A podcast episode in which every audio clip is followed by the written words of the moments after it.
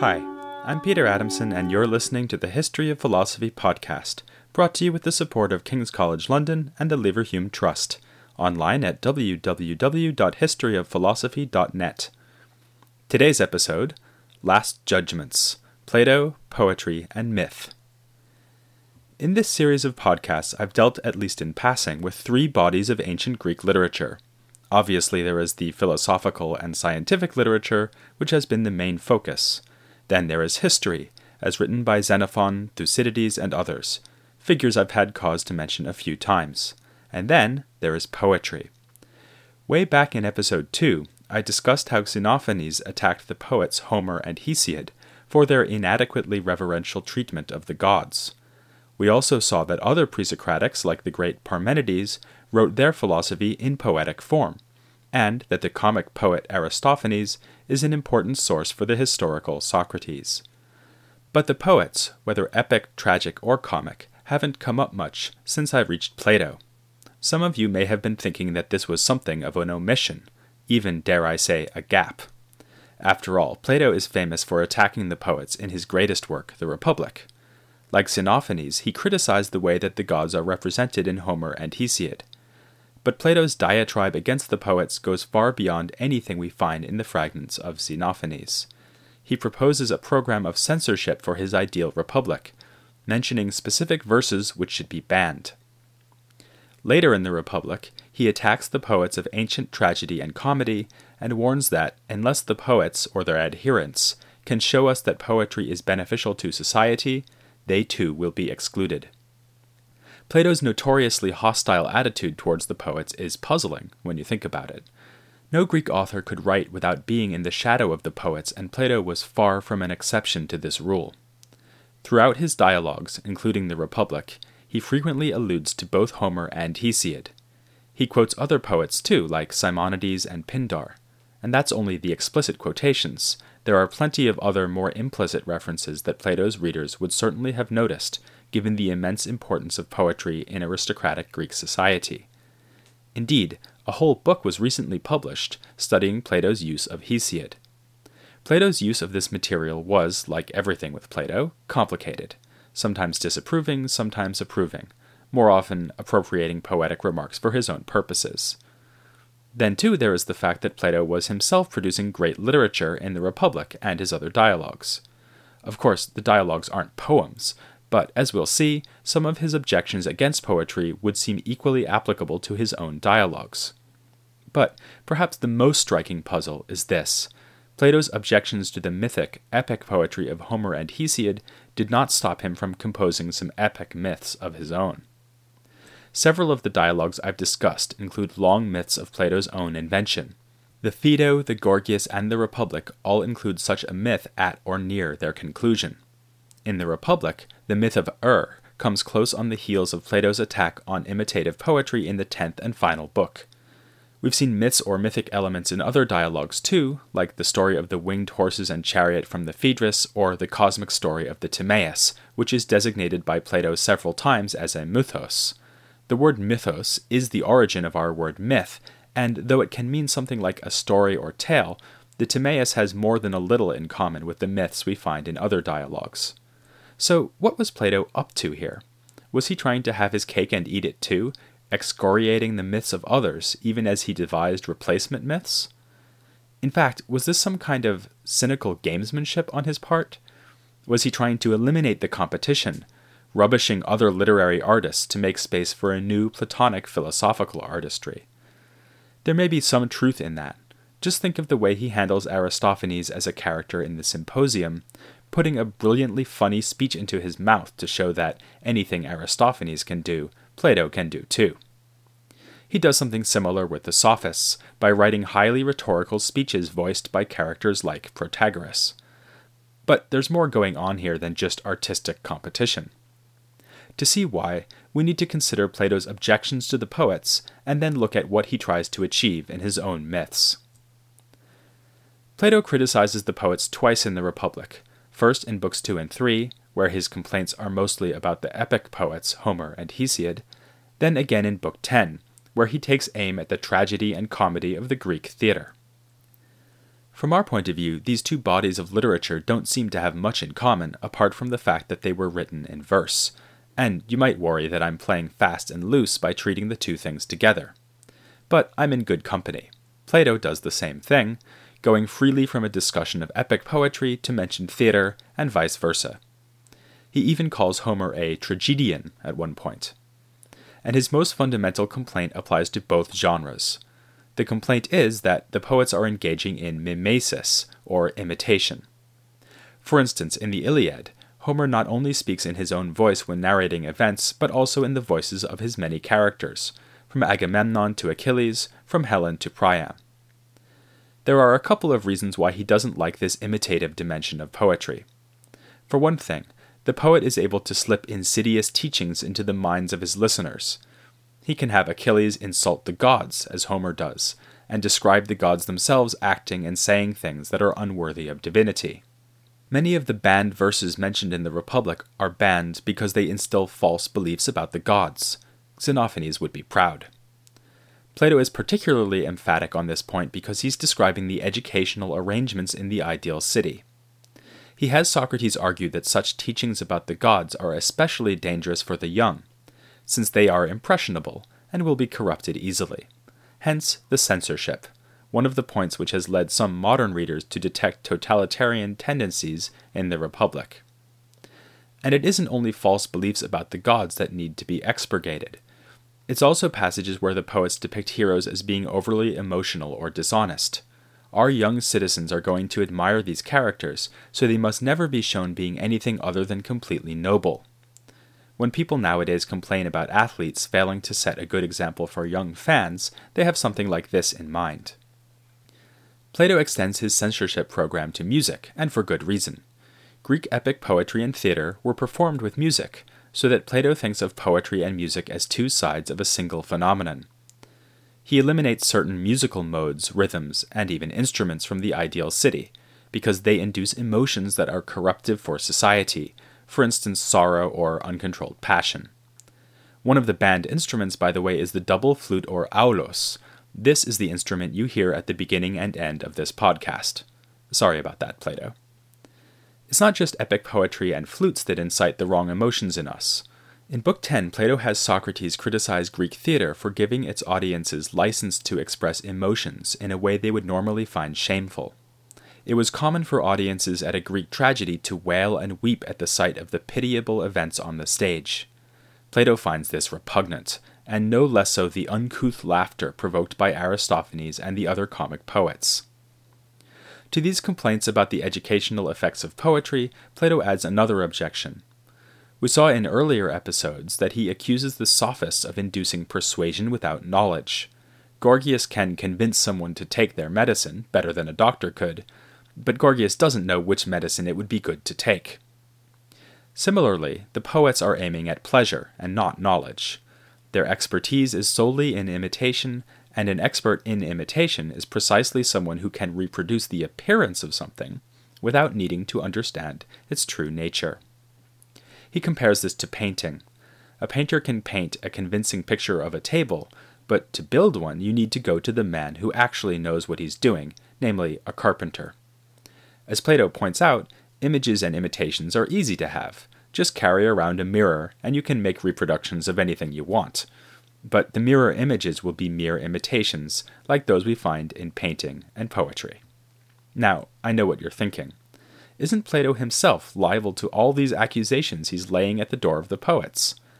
After all, Plato never writes in anything other than imitation. Even Homer, as Plato points out himself, sometimes gives us straight narration, but Plato doesn't even do that. If there is narration in the dialogues, it's because a character is narrating, and hence imitating, a previous conversation. Indeed, Socrates narrates the whole Republic in just this way. In dialogue after dialogue, Plato imitates specific historical people by making them characters, and he certainly shows us people behaving badly. Just think of Callicles in the Gorgias, or Thrasymachus in the Republic itself. Why isn't he practicing what he preaches? This is a difficult question, but here are two thoughts. First, remember that Plato isn't writing literature for an audience in the ideal society or for children. he's aiming his dialogues at readers who are intimately familiar with the poetry that he is attacking.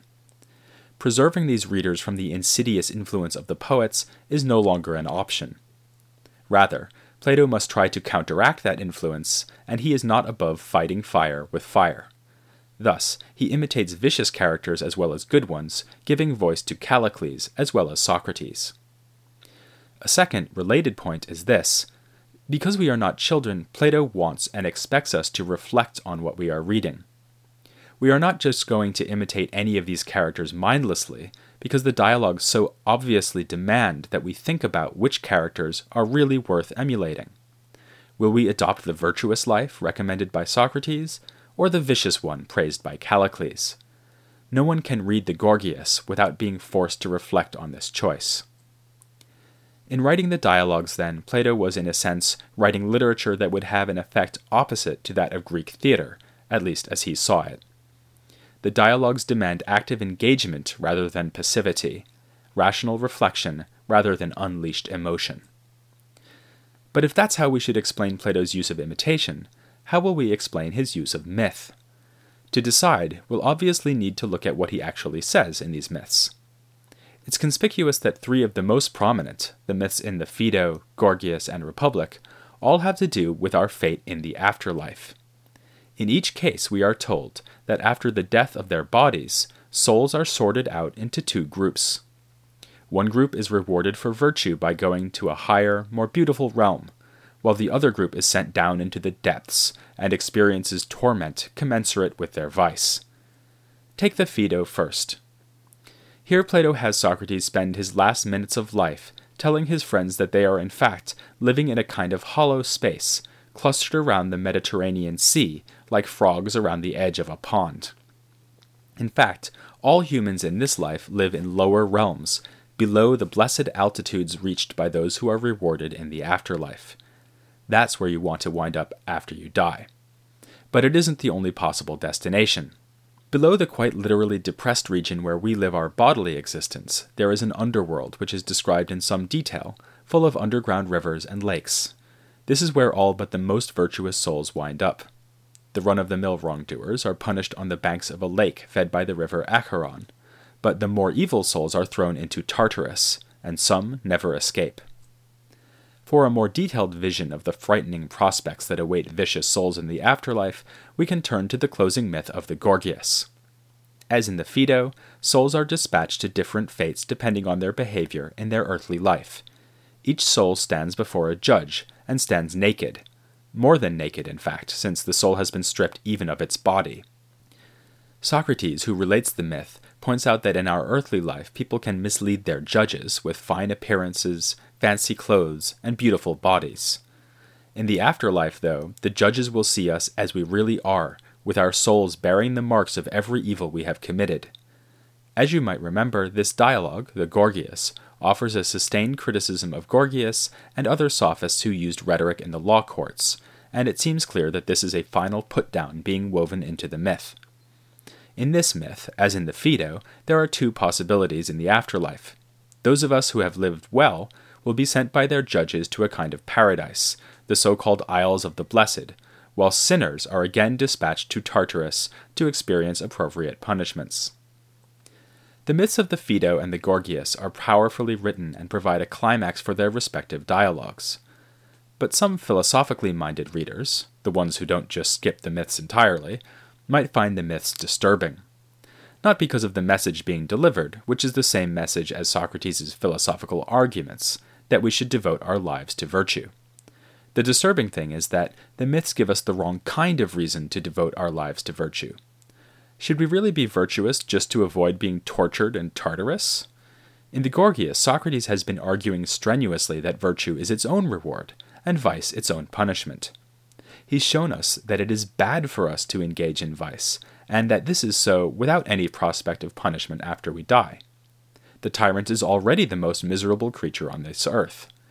Isn't it a failure of nerve on Plato's part to insist that this tyrant must be the most miserable creature in the afterlife as well? It's almost as if he doesn't have the courage of his convictions, or he expects us readers to fail in our courage. This problem appears again and more explicitly in the Republic. As you'll remember, this masterpiece of Plato is devoted to showing that justice is advantageous and hence choice-worthy. Justice is the harmony of the soul, thanks to its parts working together as they should. So, like the Gorgias, the Republic contends that the virtuous man is happiest of all men, even if he lacks honor and pleasure, whereas the vicious tyrant is the unhappiest of all men, because his soul is dominated by lust for power and enjoyment. After nine books' worth of argument to this effect, Plato again produces a myth of the afterlife, the most detailed yet. It's called the myth of Ur, because the main character in the myth is a man named Ur, that's spelled E R. I guess his family were known for hesitating. Ur was killed in a war, and when he was just about to be buried, he miraculously woke up, telling of the afterlife as he had just been able to see it. According to Socrates, Ur saw two sets of gates, each with an exit and an entrance. One set leads to the heavens, the others to the underworld. As in the other myths, those who are virtuous are allowed to go up into a kind of paradise, while the vicious are damned to many years of captivity below. The worst miscreants never return to this world, but are tormented forever. But all other souls return back through the exits from heaven and the underworld. They then go on a journey and are granted a vision of the entire cosmos, a set of nested spheres rotating on an axis, like the spindle of a spinning wheel. The three divine fates are present and enforce a kind of lottery for choosing the soul's next lives on earth. Each soul is randomly assigned a lot, like the number you get while you're waiting for service at a store. This determines the order in which the souls will choose their next lives. And this choice is a momentous one. For instance, Ur sees the first soul eagerly snatch up the life of a powerful tyrant, only to discover that this tyrant will wind up eating his own children he sees certain mythical figures choose more carefully. For instance, Odysseus, the hero of Homer's Odyssey, chooses last, but is content with the life he finds available a quiet life with no trouble. Some souls choose to return as animals, others as men. Perhaps disturbingly, it would seem that the broad outlines of your life, for instance, whether you will wind up eating your own kids, are already settled by this choice of lives. Thus, one reason to pursue philosophy in this present life is that we will choose wisely when the next opportunity comes. It's stressed that, since our fates stem from this original choice of lives, the gods are not to blame if our lives are poorly selected. As it says in the myth, virtue has no master, and the virtuous soul will make the right choice. So that's the myth of Ur, my favorite Platonic myth, actually. But it does potentially raise the same objection as the Gorgias myth why is Plato suddenly telling us to be good or else? Instead of telling us that we should be good, quite literally, for goodness sake, because it is better, more advantageous for us to be good than to be bad. Such worries were already expressed in the ancient world. An Epicurean philosopher named Colotes accused Plato of hypocrisy on the basis that in the Republic, after having criticized the poets for their use of myths, Plato went on to offer his own myth for the sake of frightening the reader into adopting more virtuous ways. Can this objection be overcome? Well, remember that in all these dialogues, the myth comes at the end. In the Republic, Socrates explicitly says that virtue is its own reward, but that in addition to this, we should expect things to go well for the virtuous man, usually even in this life, and certainly in the next. So the myths add something even for someone convinced of Socrates' philosophical arguments. They reassure us that even if virtue is its own reward, it's not the only reward the virtuous person can expect. The charge of hypocrisy can also be avoided if we remember that Plato attacks the poets not just for using myth, but for using myth as a vehicle for falsehood rather than truth. By writing his own myths, which teach true beliefs about how to live and about the gods, Plato is in effect saying to Homer and Hesiod, This, my friends, is how you do it. I should hasten to add, though, that the various myths may have various purposes, just as Plato exploits the dialogue form differently in different dialogues. For instance, some of the myths, like those of the Phaedo and the Republic, combine a vision of how the earth and cosmos are constructed with a vision of how the gods have arranged things to encourage virtue. Here we should recall the Timaeus, which, as we saw, compares the rightly ordered city to the rightly ordered universe, described in the long speech of Timaeus, which is explicitly labeled as a myth. That may be a good note on which to leave Plato, as we see him at the height of his ambition, In the myth of Ur and the Timaeus, he combines an interest in justice and virtue with an interest in the cosmos and in science. He combines philosophical teaching and argument with the literary power of myth. In short, he does it all. It's not for nothing that Whitehead described the entire history of philosophy as a set of footnotes to Plato. After Plato, what else remained to be done? Well, according to at least one student of Plato's, there was still room for improvement. This student will turn out to be the one philosopher who can rival Plato's claim to be the greatest thinker of antiquity, if not of all time. His ideas will be not merely influential, but the basis of all philosophy and science for most of the next two millennia. So, join me next week when we can say, Let the footnotes begin, with the life and works of Aristotle, here on the History of Philosophy, without any gaps.